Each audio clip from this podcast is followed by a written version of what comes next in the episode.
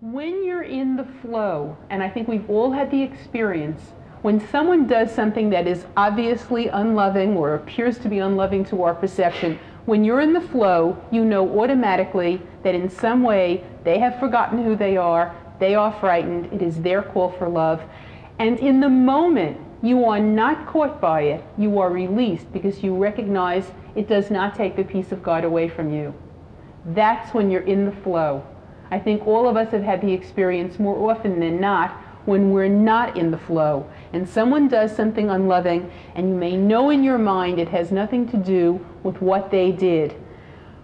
but you are filled with feelings around it. The homework would then be, if you're not willing to just see differently,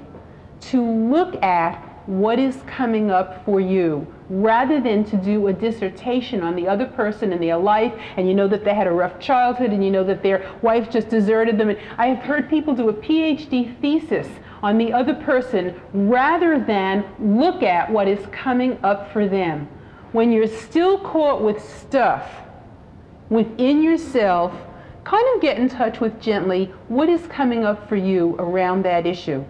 it doesn't have to be absolute and it doesn't have to be right because no matter what you think is coming up for you, there's always something else underneath. Get a sense of what it is that's coming up for you.